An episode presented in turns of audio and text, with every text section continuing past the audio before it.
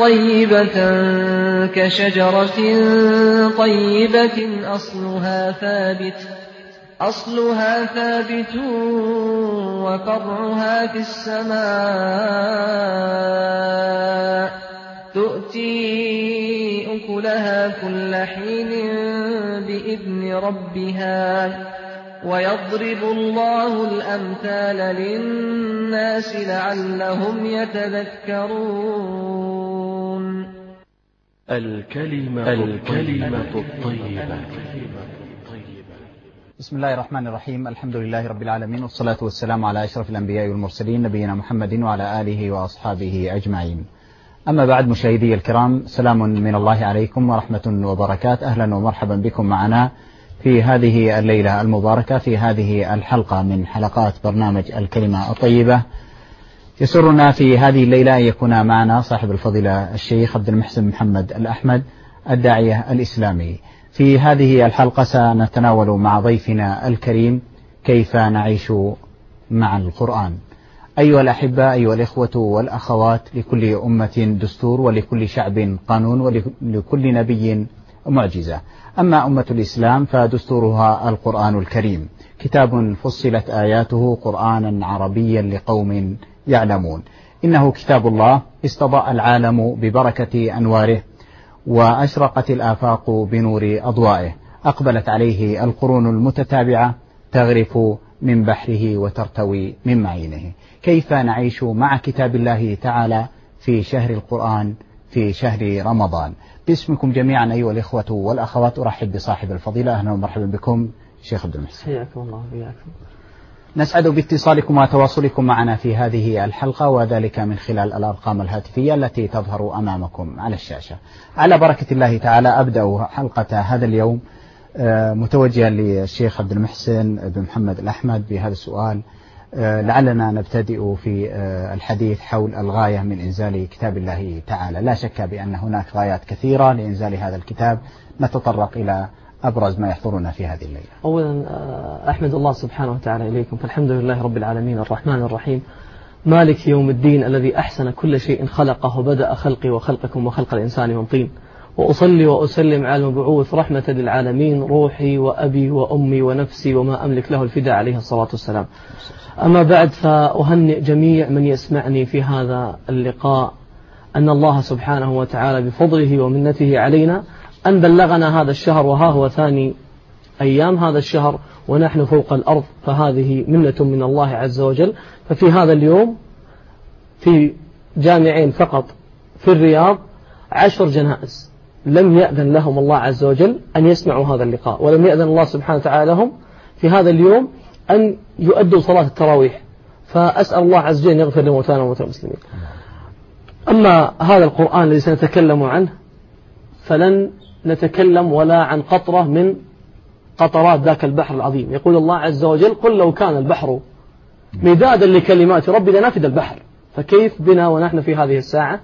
فنسأل الله عز وجل الإعانة. فإن أعاننا الله سبحانه وتعالى فستسمعون ما يسركم. الغاية من إنزال الكتاب. لو تسأل وتعمل استبيان في أي مكان وتسأل في المدارس وفي الشوارع تقول لهم لما أنزل القرآن؟ أحدهم يقول لك والله أنزل القرآن حتى نختمه في رمضان. خطأ. أنزل القرآن حتى نقرأه ونأخذ على كل حرف عشر حسنات. خطأ. صحيح هذه إجابات لكن والله خطأ. ليست هذه هي الحكمة التي أنزل لأجل هذا القرآن. والثالث يقول لك والله إن أتيت مبكرا قبل صلاة أي صلاة وأي فريضة يعني تسننت ما عاد بقي عندي شيء خلني أقرأ. الله سبحانه وتعالى يقول جل جلاله كتاب أنزلناه إليك مبارك لما؟ هنا سيعطيك لما. ليدبروا آياته. ما قال ليقرأوا ولا قال ليسمعوا ولا قال ليتلوا ولا قال ليحفظوا. مع جمال كل هذه إلا أن الله سبحانه وتعالى قال ليدبروا آياته. اللغة التدبر والتفكر لا يجيدها أي أحد ولا يعطيها الله سبحانه وتعالى أي أحد. طيب أنا كيف أعرف؟ كيف أعرف أني أنا أتدبر أو أني أقرأ؟ إذا قرأت أو سمعت أو حفظت فقط فلن يكون أثر للقرآن في حياتك نهائيا. مجرد أن تغلق المصحف تنتهي القضية. آيات تدك الجبال الراسيات قرأتها انتهت. طيب كيف أعرف أني تدبرت القرآن؟ لابد يحصل بعد تدبر أمور. قالها الله عز وجل. لام التعليل ليدبروا آياته. ثم تنتهي؟ لا. وليتذكر تكون ذكرى معك أينما كنت. وليتذكر من هو؟ القراءة للجميع. التذكر والتدبر والتغير والأمور اللي تحصل مع القرآن والاستفادة على الواقع العملي بالقرآن لا تكون إلا بالتدبر. قال وليتذكر أولو الألباب. اللهم اجعلنا منهم. بل الله سبحانه وتعالى يقول أفلا يتدبرون؟ ما قال أفلا يقرؤون؟ قرأنا يا جماعة. قرآن قرأناه. كم مرة ختمناه؟ من الفاتحة للناس ختمناه. لكن هل فعلنا أو امتثلنا أي أمر من أوامر القرآن؟ صعب. تجد الواحد قرأ قل للمؤمنين يغضوا من أبصارهم ألف مرة. وإلى الآن ما غض بصره الله سبحانه وتعالى يقول ولا يغتب مباشرة أول ما تقول كلمة يكملونها جميع النساء وهم 24 ساعة يغتبون. طيب إذا عندنا مشكلة. والرجال كذلك. والرجال لكن الله سبحانه وتعالى خص النساء أكثر في قضية الغيبة. فنقول دعونا ندخل بإذن الله من هذا اللقاء نعرف لغة المعادلة ليتدبروا آياته يتذكر قلوب أقفالها ما فيها أذن ولا سمع ولا بصر. إحنا اشتغلنا بالأمور الثانية جميل. ونسينا القلب. لأجل هذا الله سبحانه وتعالى يقول أم على قلوب أقفالها, أقفالها. يقول الله سبحانه وتعالى آه سبحانه يقول جعلنا على قلوبهم أكنة أن يفقهوه وفي آذانهم وقرا فالقرآن ما وصل لكن لو وصل القرآن تحصل أمور نسأل الله أن يمكننا في هذا اليوم أن نخرج بثمار هذه. إذا ترى فضيلة الشيخ آه، أن كثير ممن يتلو هذا الكتاب أناء الليل وأطراف النهار ويكثر تكثر هذه التلاوة في هذا الشهر الكريم آه، أن هذا الأثر سيكون قليلا آه، ومنعدما أحيانا عند كثير من هؤلاء الناس. أحسنت. والله سبحانه وتعالى قد بين أن أكثر الناس مثل ما تفضلت أكثر الناس. قال الله عز وجل مشكلتنا نحن نقلد أكثر الناس. والله عز وجل يقول أنا أكثر الناس ولكن أكثر الناس لا يعلمون. ولكن أكثر الناس لا يعقلون. الله سبحانه يقول أم تحسبوا أن أكثرهم يسمعون أو يعقلون؟ الله سبحانه يقول وإن تطع أكثر من في الأرض. أكثر مشكلة أمة محمد عليه الصلاة والسلام أينما ذهب التيار؟ هم. معه نعم. والنبي عليه الصلاة والسلام يقول لا يكن أحدكم إن معه إن أحسن الناس أحسن. عندنا دستور عندنا قرآن هو أعظم كتاب أنزل وتكفل الله عز وجل بحفظه. لن تجد مشكلة بإذن الله سنمر على هذه المحاور. لن تجد مشكلة في الدنيا إلا في القرآن ما يحادثها ويحلها ويفصلها لك ويشخصها ويعلمك ماذا يكون وضعك إذا فعلت كذا وإذا فعلت كذا وإذا أردت أن تنجو تفعل كذا. وسوف نعم. هذا كان تنظير لكن ست... نعم لو توجه لنا أحد الأخوة بسؤال بأنه يتلو كتاب الله عز وجل لكن أثره ضعيف على على حياته وسلوكه آه، يريد الحل في ذلك آه، لخصنا بعض الحلول في ذلك أو الخطوات التي يسلكها في ذلك. طيب نقول أولا أن هذا الكتاب وصفه الله عز وجل بأنه عزيز. والعزيز إن أتيته يكرمك. جميل. وإن تركته تركك. الله عز وجل يقول وإنه لكتاب عزيز. فعلى قدر ما تعطي هذا القرآن من نفسك وتدعو الله أنه يرزقك يتدبر وتقرأ وتبحث والذين جاهدوا فينا لنهدينهم سبلنا. الله عز وجل يقول ولقد يسرنا القرآن للذكر. لكن إيش قال بعدها؟ قال فهل ليس لأي أحد. قال فهل من مدكر؟ هل تريد؟ بل الله عز وجل يعني يمتن علينا الآن حتى يخرجون في الطب. باختيار الجهاز هذا أفضل أو الجهاز هذا أفضل يجلسون أربع سنوات خمس سنوات عشان يعملون الاختبار على عشرين مريض. ثم يقولون فعلنا هذا وهذا وتبين لنا أن هذا أفضل. فبعد هل بعد خمسين سنة بعد خمس سنوات أو سبع سنوات يقول لا والله اكتشفنا أن هذا أفضل. القرآن أعطاك اللي أفضل لك بدون أي خلل ولا شك ولا ريب. ألف لام ميم. ذلك الكتاب لا ريب. فيه هدى للمتقين.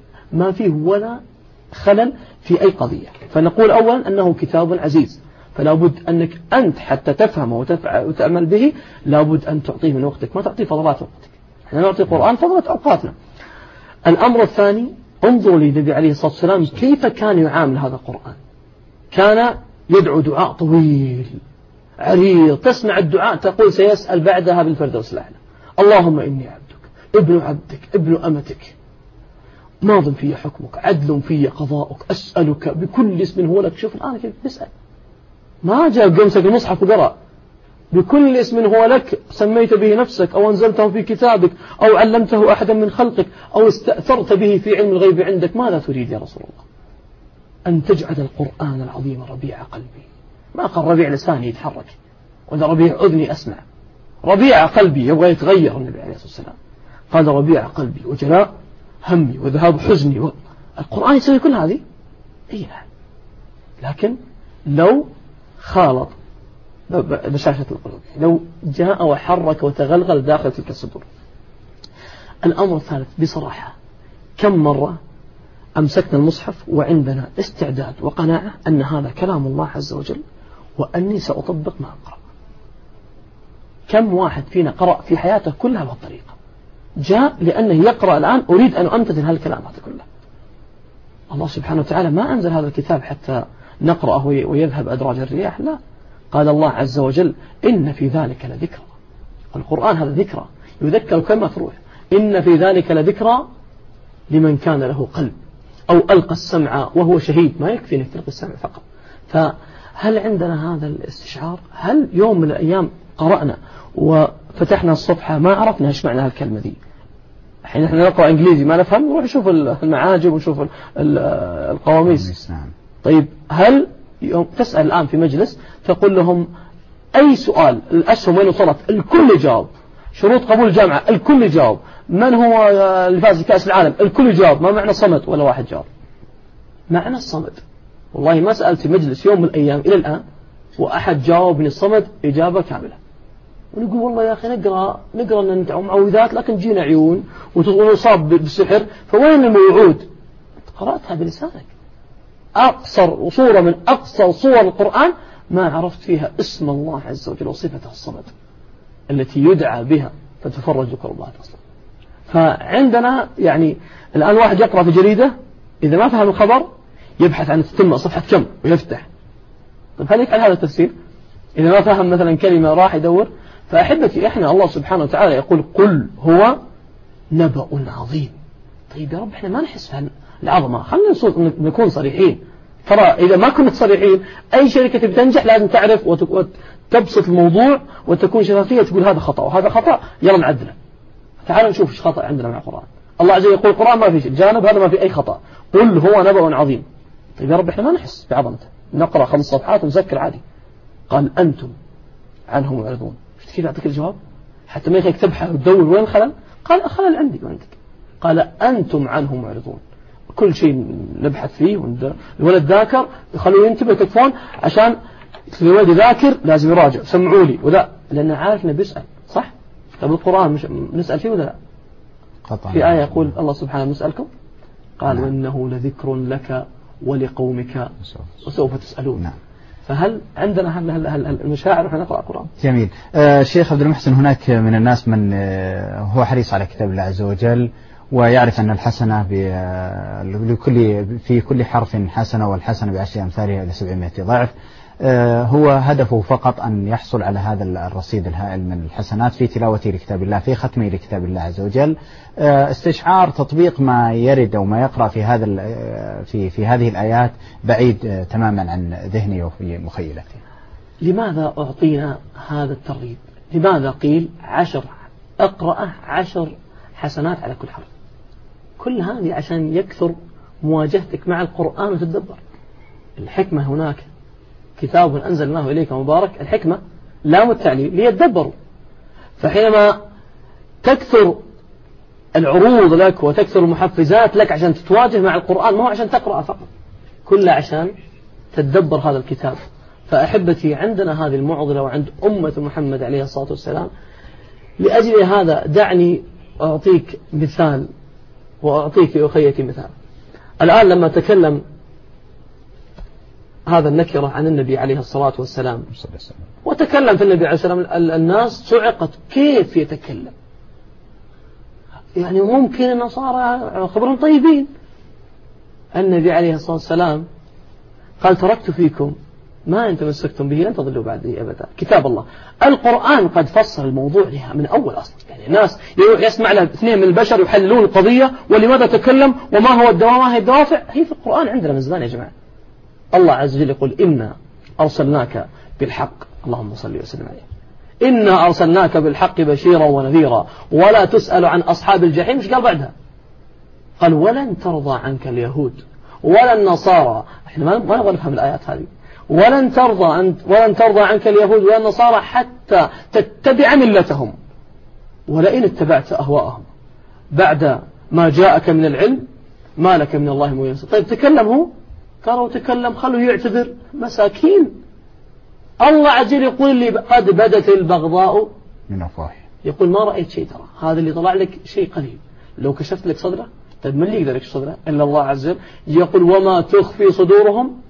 أكبر. يقول لي طلع هذا شيء قليل. لا تستغرب أنهم ما يحبونك أصلا.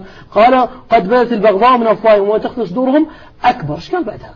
ماذا قال بعدها قد بينا. قد بينا. يقول إحنا لو لو نظرت القرآن كان بينا لكم من أول. ما نحتاج تنظر لقناة إخبارية. قال قد بينا لكم الآيات إن كنتم تعقلون. يقول لو كان عندك. طيب قال بعدها؟ قال ها أنتم أولئك تحبونهم. شوفوا التشخيص. تكلم عن مشاعرك وعن مشاعرهم. قال تحبونهم. وليت يبان لك نفس المشاعر. قال ولا يحبونكم وتؤمنون بالكتاب كله. قال وإذا لقوكم قالوا إحنا امورنا طيبه معكم إحنا ما عندنا مشكلة بالعكس إحنا لنا وخير الشهور. قال وإذا لقوكم قالوا إحنا امورنا طيبه معكم إحنا ما عندنا مشكلة بالعكس إحنا نحب المسلمين. وإذا خلوا إذا بعد ابعدت الكاميرات عن الاجتماعات ها؟ ابعدت الكاميرات وخلف الكواليس وأطفئت الأنوار قال عضوا عليكم الأنامل من الغيظ. عضوا عليكم الأنامل من الغيظ. شوف هذا التحليل لأخلاقهم هم وحقدهم علينا ومشاعرهم تجاهنا. تخيل لو كان عندك النظرة هذه. كان الناس تنظر بتحليل البشر وأنت تنظر لكلام رب العالمين نعم. سبحانه. بارك الله فيك شيخ. أحسنتن وسؤال الأخت الكريمة أمل من عنيزة تقول أحفظ وهي لا تطبق. آه هذا الذي قلناه من قبل. يقول عبد الله مسعود رضي الله عنه كنا لا نجاوز عشر آيات حتى نحفظها ونتدبر ما فيها. ونعمل بها. فنقول الإجابة قد تكون على السؤالين جميعا لأنها نعم. تقريبا نفس الموضوع. نعم صحيح. نعم. فنقول أولا آه، اشترك الأختان في قضية الحفظ والنسيان وقضية الفتور.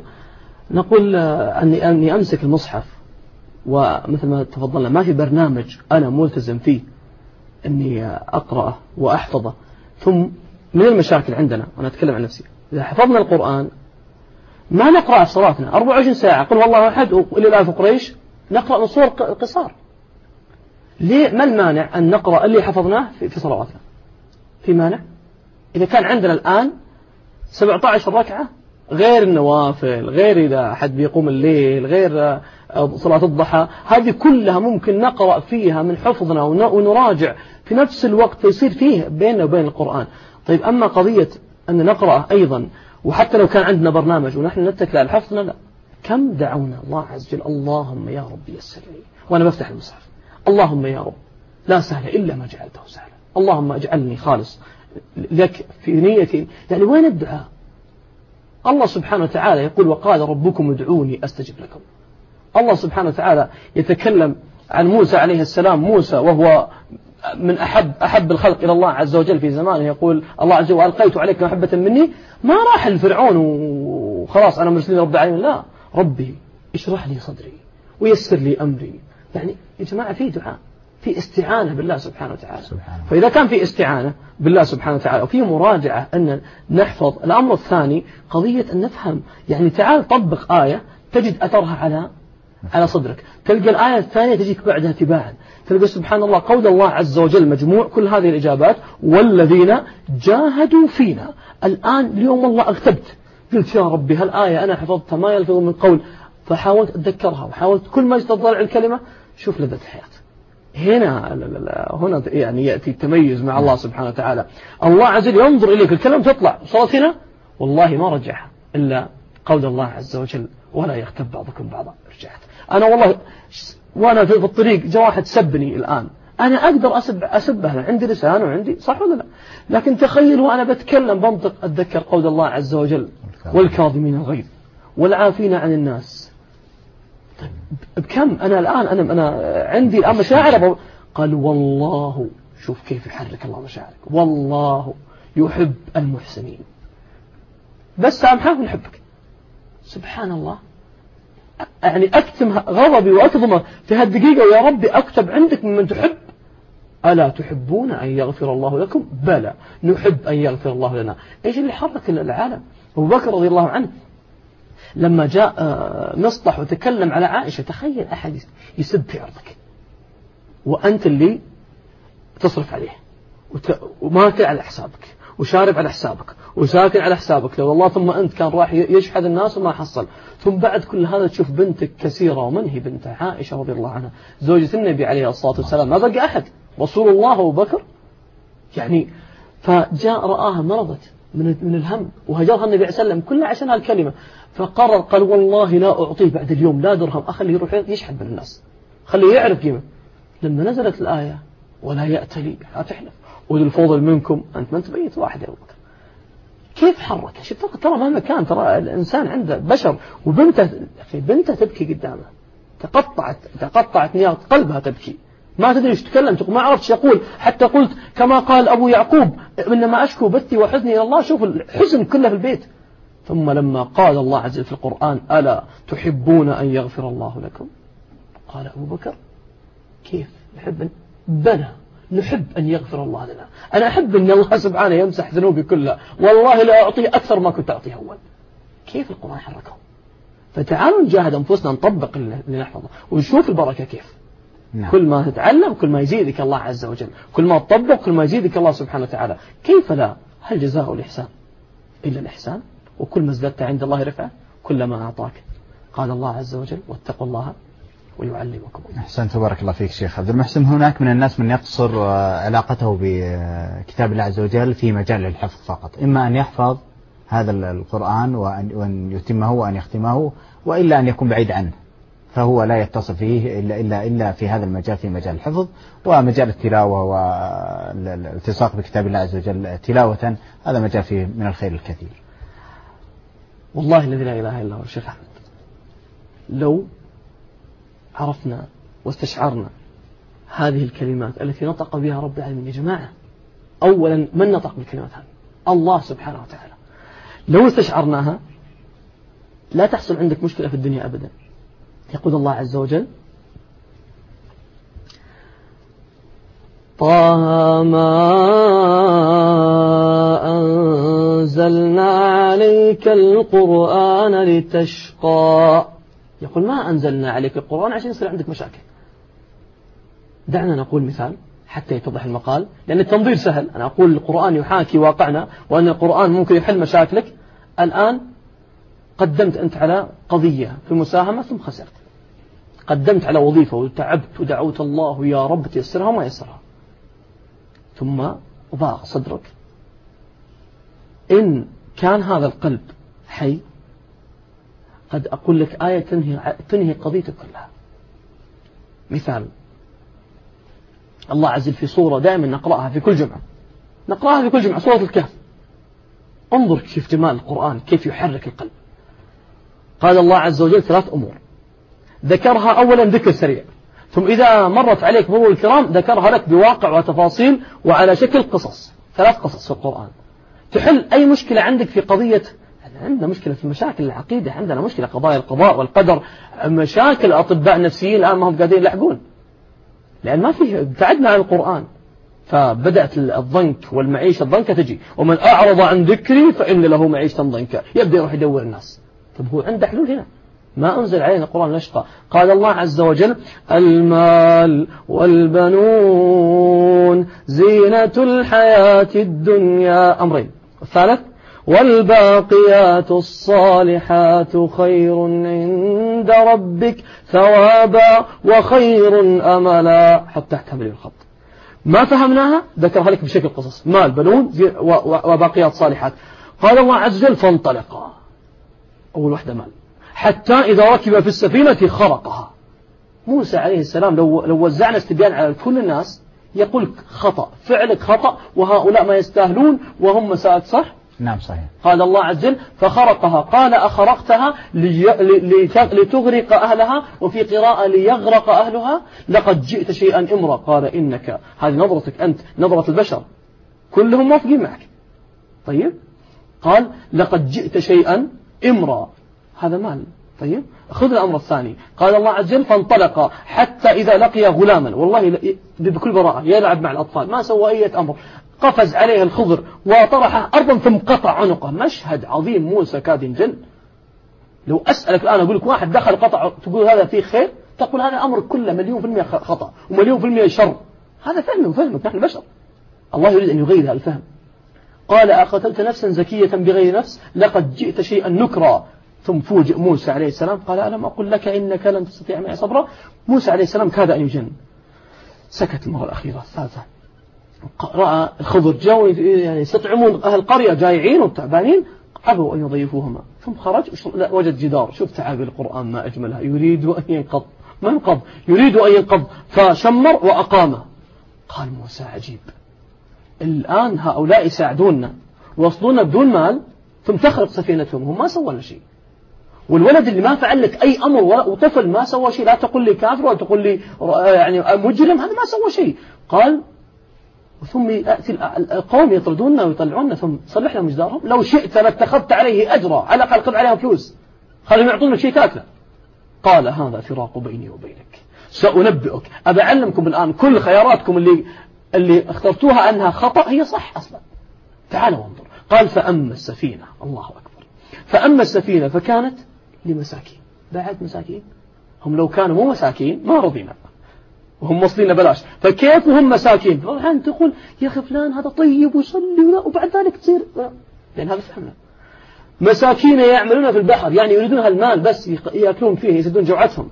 قال فأردت أن أعيبها والسفن ماشية. تخيل معي شوف كيف تعيش مع القرآن. السفن تسير في البحر.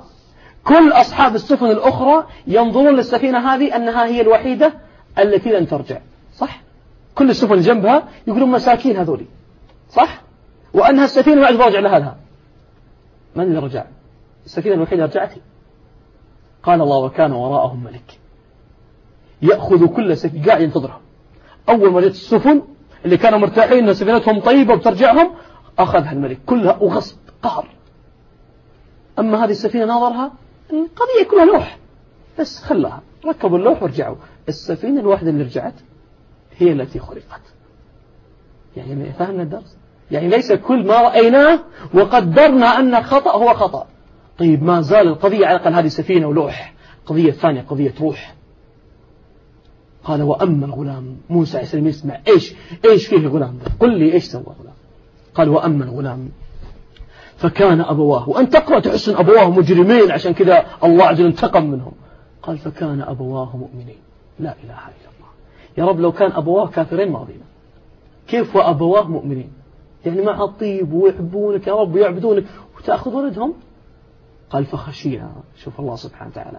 يحمي الأسر الصالحة من أي عنصر يخرب عليها ويوديها الجهنم. قال فخشينا أن يرهقهما طغيانا وكفرا. هذا الغلام لو كبر كان كفر وكفر أمه وكفر والديه. كان جلسوا يدعون يا رب النتاخة قال فأردنا أن يبدلهما ربهما خيرا منه زكاة وأقرب رحمة. فجاءهم طفل بار الله يقول أقرب رحمة.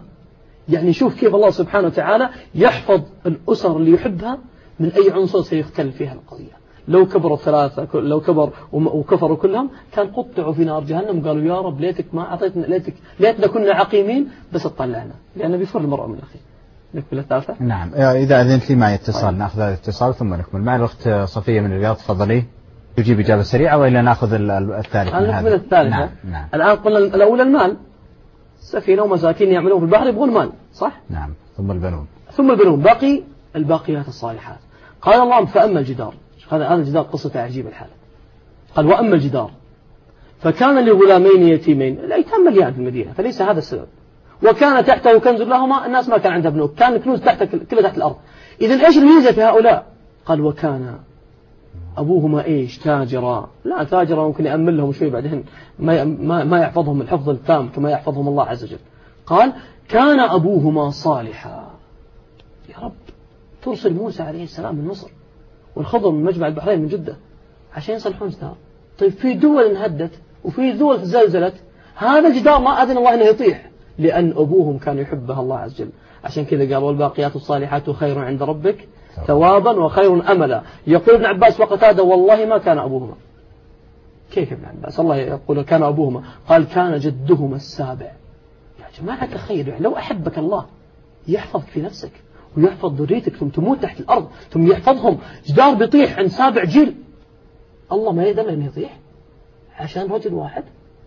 هي والله خير عند ربك ثوابا وخير أملا. لأجل هذا الإمام أحمد بن حنبل شوف كيف يحركهم القرآن. يقول عبد الله بن ابناء الإمام أحمد رحمه الله يقول أنظر إلى أبي صلى الليل ثم جاء ينام ثم تقلب وقام وراح وتوضأ وصلى ثم راح قلت له, قلت يا أبتي الله ترفق بحالك ارفق بحالك نم شوي. قال نم أنت يا عبد الله والله إني لأزيد في صلاتي هالتقلب ذا كله إني لأزيد في صلاتي وصيامي من أجلك أنت وأخواتك. ألم تسمع. يا سلام.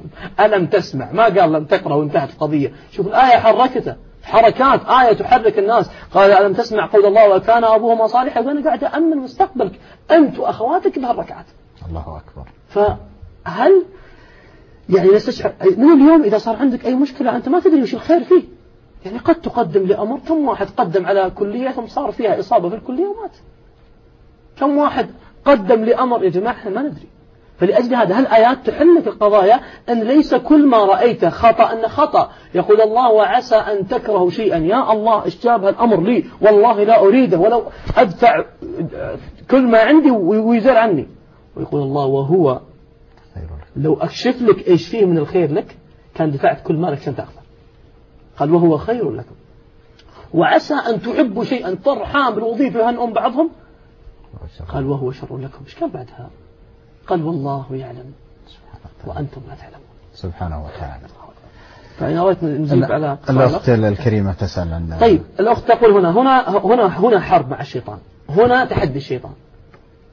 القارئ الآن حافظ القرآن يقول والله أنا أخاف أصلي الآن من حفظي ثم بعدها يجيني الشيطان ويغلطني أو إني أخاف إني أخطأ. أخطئ طيب في حلول؟ نقهر الشيطان؟ في حلول عندنا. أني أصلي وجنبي على الكرسي المصحف. أنا فاتحة قبل لا أصلي. على نفس أخطأت أخذ وقت هذا أمر. الأمر الثاني أخطأت في الآية أركع وأسجد وأسلم وأمسك المصحف. فالشيطان ينقهر. يقول بدل ما هي صلاة صلاة ومصحف؟ لا خليه يصلي لحاله. الآية اللي تغلط فيها بعد ما تطالعها سبحان الله أي شيء تغلط فيه؟ مرة مرتين ما تنسى. نعم. يعني والله بصير بالعباد. الله طيب هذه الآن تخليك تقهر الشيطان الشيطان ما يبغاك هو ما يبغاك تحصل الشيطان يحاول إنك يخليك تخسر مليون. ما قدر خلاك تخسر مئة ألف. ما قدر قال لك أجل لا تخسر ولا تكسب. خليك كذا. طيب شافك بتكسب مليون قال اكسب مئة ألف شافك بتصلي وتقرأ القرآن؟ سياسة الخطوة خطوة أيوة. نعم. فهو الآن يحاول. فدعونا أحبتي يعني آه، نقهر هذا الشيطان. إحنا نسأل الله أن يغيظ بنا شياطين الإنس والجن فأسأل الله سبحانه وتعالى أن يجعلنا فنقول اقرأي من حفظك. والقرآن مصحف جنبك. الحمد لله. خطأتي وقفي. امسك المصحف ففي عندنا طرق الشيطان يقول لا ما في طريقة. فعشان كذا أحسن شيء لا تقرين أو اقعد امسك المصحف نعم. أو فق... لابد أن تحفظي وإلا لا تتلي أيوة لا تقرين نعم لا تقرين بارك الله فيك شيخ عبد المحسن. الناس يسعون إلى كتاب لا إنما أنزل لكي يتغير الناس لكي ينتقلوا من حال سيئة إلى حال طيبة حسنة. هناك من إن يعني لا شك أن هذا الكتاب إنما هو مغير. اللي غير أقوام نقل أمم من من حال إلى حال أتى إلى هذه الأمة وهي لا ذكر لها ولا تاريخ ثم نقلها نقلة كبيرة آه، في في حياتها. وكلما آه، تمسكت به كلما ازدادت عزة ورفعة وكلما ابتعدت عنه إنما آه، ترتكز في أوحان كثيرة. هذا القرآن إنما هو لكي يتغير الإنسان من حال إلى حال كيف نتغير بكتاب الله عز وجل؟ كثير من الكتب تغير لكن تغير لأسوأ. إلا هذا القرآن. يقول الله عن النبي عليه الصلاة والسلام عن إن الله ليرفع بهذا الكتاب أقواما ويضع آخرين. هذا الكتاب الله يرفع به أقوام. قال الله عز وجل بل لما وصفه قال وإنه لذكر لك. يعني إيش معنى ذكر لك؟ يقول ابن عباس أي شرف لك. شرف للنبي عليه الصلاة والسلام. قال وإنه لذكر لك ولقومك هو الشرف أصلا يغيرك ينقلك إلى أعلى وليتذكر الألباب يسمو عقلك أصلا. قال الله عز وجل آه، لقد أنزلنا إليكم كتابا. بس تقرؤونه؟ لا. في حروف؟ لا. فيه ذكركم فيه شرفكم. أفلا تعقلون؟ قل ما عندكم عقول تفهمون القرآن هذا؟ يعني يكون رفعة لكم في الدنيا والآخرة كيف نتغير؟ هذه بدأت القصة آه، يعني آه، شيخ الفاضل الشيخ أحمد والأخوة والأخوات بدأت القصة لما كنت أقرأ آية يعني كل الناس تحفظها. كنت أقرأ في سورة التوبة قول الله عز وجل وإن أحد من المشركين استجارك فكنت أتخيل واحد الآن يضرب الباب ثم أفتح يد به مشرك. شوف القرآن يعطيك خطوات عملية إيش تسوي فيه؟ يا ربي ماذا أفعل فيه؟ هذا كافر بك. فأجره يا ربي أدخل بيتي. وهو مشرك. قد قال كلمة. أنت يا ربي أنت. قلت في كتابك أن الكلمة اللي قالها لو أذنت للكون أن يعبر تكاد السماوات يتفطرن منه وتنشق الأرض وتخر الجبال وهدا كل هذا ليش؟ أن دعوا للرحمن ولدا. لو ترك الكون يعبر تدمرت الدنيا. وأدخله يا رب؟ نعم. سمعا وطاعة. سأدخله دخلتها البيت يا رب. طيب الخطوة الثانية. عشان يشوف الكرم العربي عشان يشوف التراث العربي؟ لا. حتى يسمع كلام الله. يقول أنا حرمته من كلامي. ما سمعته. فأنت اكسب الأجر وسمع كلام الله. وقفت مع هالآية قلت سبحان الله كافر أسمع كلام الله عز وجل بدون ما أعطيه ولا أب بس أسمع أبلغه مأمنه. ثم رأيت الإجابات أن هذا القرآن أصلا ما أنزل إلا ليغيرني ويغيرك. قال الله عز وجل قل لهم يا محمد قل أوحي إلي أنه استمع نفر من الجن. يقول فقط سمعوا هذا القرآن مرة واحدة. تريد أن تسمع تعبيرهم؟ إيش فعل القرآن فيهم؟ كيف زلزل أركانهم؟ كيف غير مبادئهم كلها؟ نسف وحرق جميع المبادئ اللي عندهم الفاسدة؟ من سماع واحد اسمع كلامهم هم. الله ما قال يعني وتكلم عنهم قال هم قالوا. فقالوا إنا سمعنا شوف سمعنا قرآنا عجبا. ما قدروا يقولون قرآن كذا حف قرآن يعني فعل فيهم الأفاعيل. سمعوا آيات في حياتهم ما سمعوا مثلها. سمعوا كلام ما في حياتهم سمعوا مثله. فقالوا إنا سمعنا قرآنا عجبا. إيش فهمتوا منه الجن؟ إحنا دائما نقرأه ما فهمنا شيء. قال يهدي إلى الرشد. هذا عارفينه وكلنا معترفين. طيب أنا بس نقرأ ونقول يا ربي اهدنا. هل تبغون أحد يدعي لكم لا. سمعنا قرآنا عجبا يهدي إلى الرشد اسمع القرارات. أعطي الجن الأوراق خلهم يعبرون. خلوا يعبرون إيش سوى القرآن في قلوبهم. قالوا أول خطوة بعد السماع هذا القرآن فآمنا به كله مو ببعضه. آمنا. به شو القرارات. الآن أنتم سامعين مرة واحدة. إحنا كم سمعنا؟ شوف كم قرار. فآمنا به كله. ولن نشرك بربنا أحدا. الله يقول عز وجل إن الله لا يغفر أن يشرك به. الله عز وجل يقول عمن يأتي السحرة. قالوا يتعلمون منهما. قال الله سبحانه ما يعلمان من أحد حتى يقول إنما نحن فتنة. فلا تكفر. الله عز وجل يقول عن, عن السحرة. ولا يفلح الساحر ثم أذهب إليه. قالوا ولن نشرك بربنا أحدا وأنه تعالى جد ربنا. ما الذي جعلهم يقولون تعالى؟ إيش ما قالوا؟ وأنه ربنا. سمعوا في القرآن كلام عن رب العالمين ويسألونك عن الجبال فقل ينسفها. قالوا تعالى جد ربنا. إيش سوى الجن؟ إيش سوى الجن بالله؟ بعد ما سمعوا هالآيات بدأوا يفضحون الجن الثاني قالوا وأننا ندري. لأن بعض الناس يقول والله فلان يعرف ويدري والجن يعرف ويعلمون الغيب. ما يعلمون الغيب. الله عز وجل يقول وأن أن الجن يقولون وأن لا ندري. أشر إلى أن قالوا وأن لما سمعنا الهدى. الله أكبر. سمعنا الهدى. كم مرة إحنا سمعنا الهدى؟ قالوا وأن لما سمعنا الهدى آمنا به. فمن يؤمن بربه شوف القاعدة اللي عندهم. شوف الراحة النفسية اللي عندهم. شوف الربكة اللي تصير عند الناس أزيلت من تلك اللحظة. قالوا وأن لما سمعنا الهدى آمنا به فمن يؤمن بربه فلا يخاف. يقولون اللي يؤمن بالله أجل ما يخاف. من وين جابوا الآية هذه؟ من وين جابوا القناعة هذه؟ أنك لما تؤمن بالله ما تخاف. ترى هذه قناعة قرأتها أنا وياك. لكن قرأنا. الله سبحانه وتعالى يقول ودعني أختم هذه النقطة إن شئت. يقول للإنسان الآن ترى في ناس عايشة مع القرآن. تقول له يا أخي الناس الآن قريب المدير بيفصلك وهذا بيسوي والثاني بيطلعك من البيت وتقعد تخوف. قال الله عز وجل جاءت الآية تطب الجروح وتهدي النفس. الذين قال لهم الناس إن الناس قد جمعوا لكم. الرسالة؟ فاخشوهم. خلوا هالقلب ينتفض. شوف الله يقول قلوبهم إيش تسوت. فزادهم إيمانا. وقالوا شوف يا جماعة يركنون إلى ركن شديد. وقالوا حسبنا الله. قناعة. أن البشر اللي خوفونا من اللي خلقهم؟ خلقهم الله عز وجل. فنحن لا نخاف. حسبنا الله سبحانه هو الذي سيكفينا. حسبنا الله ثم عقبوا ونعم الوكيل. ثم يعلمك الله نتيجة. قال فانقلبوا بنع أصحاب القلوب هذول ما يصير لهم شيء. فانقلبوا بنعمة من الله وفضل. لم يمسسهم سوء. المس أقل أنواع الإصابة. واتبعوا رضوان الله. هذه الآية لا نفهمها. يعني في ناس تقول لواحد مخط ويسوي لك وتسحب قامت تنتفض ولا عاد عرفت تصلي ولا ولا عاد اتبعت رضوان الله. قال واتبعوا رضوان الله والله ذو فضل عظيم. طيب يا ربي الركعة هذه ليش؟ من وين جتنا؟ قال إنما ذلكم الشيطان. يخوف أولياءه. طيب الرسالة لنا؟ فلا تخافوهم. الجن فهموها. فلا تخافوهم. وخافوني إن كنتم مؤمنين. الجن فهموا إذا كنت مؤمن ما أخاف. نعم بارك الله فيك شيخ عبد المحسن. استاذنك معي مجموعة من المتصلين. الأخ أحمد من ينبع تفضل. تسأل كيف نحفظ القرآن. طيب كيف عيالنا يحفظون الأغاني والأناشيد؟ أنهم دائما يكررونها ودائما نرغبهم ونضحك ما شاء الله ولدي حافظ النشيد هذا. قلة. طيب تعالوا نرغبهم في, في, في القرآن كيف يصير. يحدثني أحد الأخوة ماسك حلقة تحفيظ يقول في شمال الرياض يقول أتاني طفل صغير يعني من, من صغر يعني شكله وشماغ طوله كله يقول قلت هذا يعني سبحان الله كيف يمشي أصلا؟ يقول فدخل قال لو سمحت يا شيخ أبغى أسجل حلقة تحفيظ القرآن. يقول فقلت هذا شلون يعرف يتكلم؟ أنا كنت مستغرب كيف يمشي؟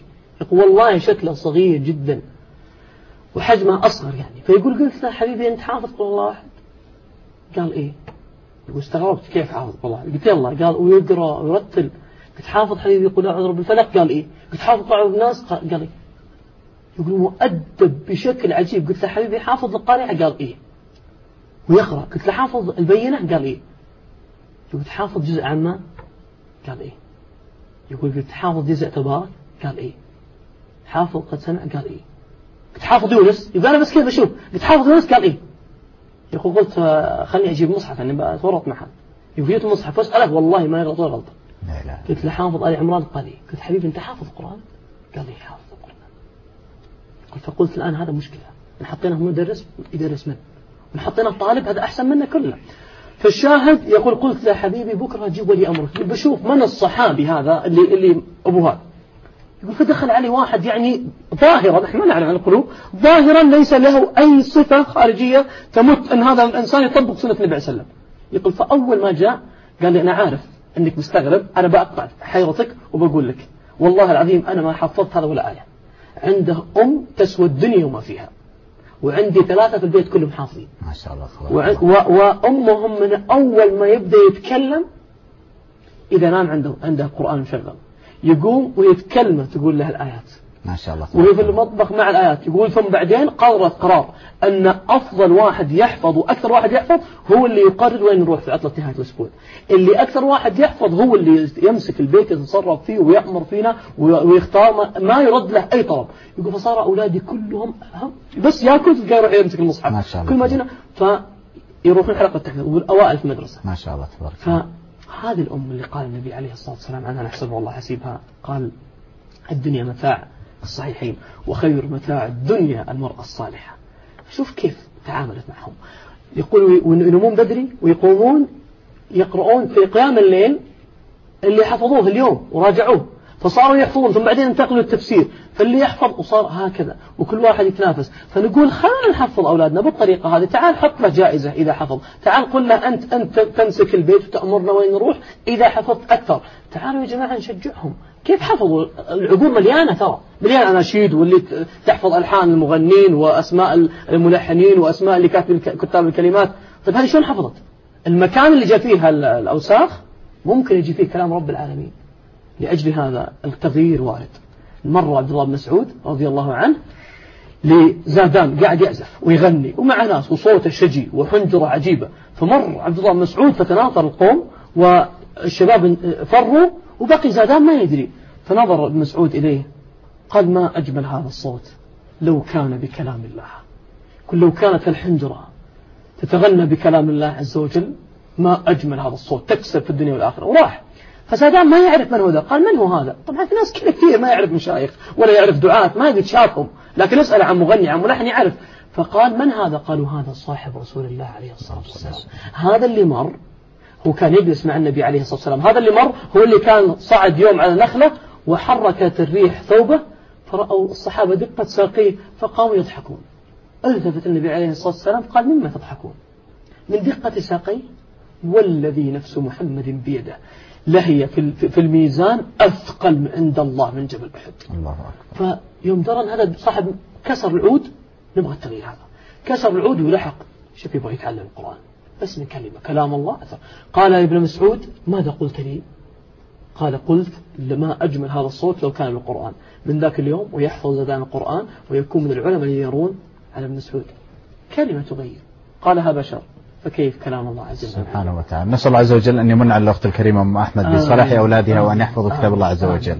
جميعا وذرياتهم. اللهم آمين. الأخت فاطمة تسأل عن فهم معاني كتاب الله عز وجل. ولقد يسرنا القرآن للذكر. فهل من مدكر؟ قرآن سهل يفهمها الكل.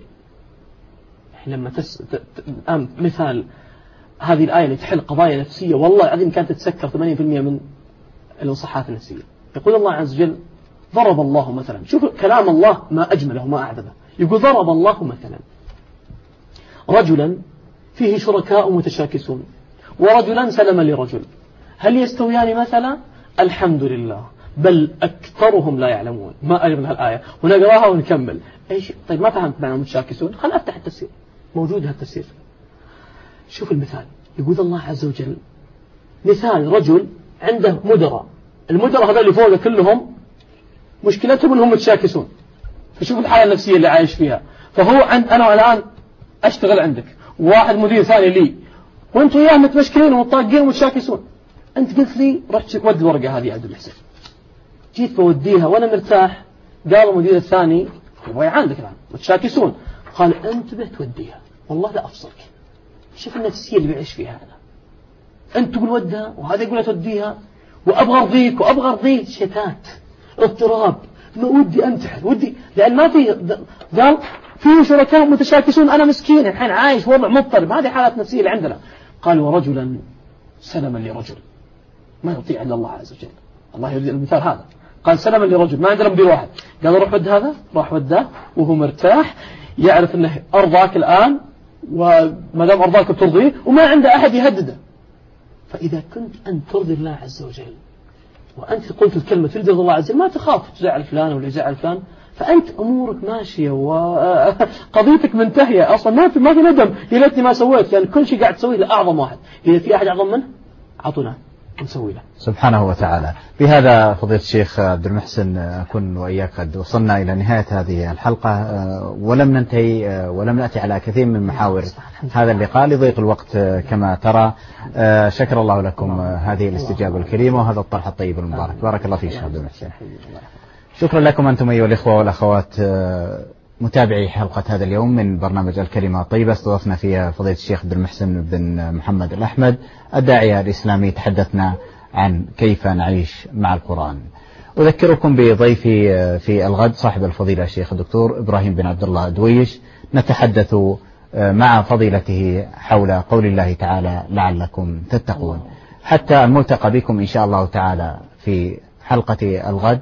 هذه تحية الزملاء في فريق العمل. تحيتي والسلام عليكم ورحمة الله وبركاته.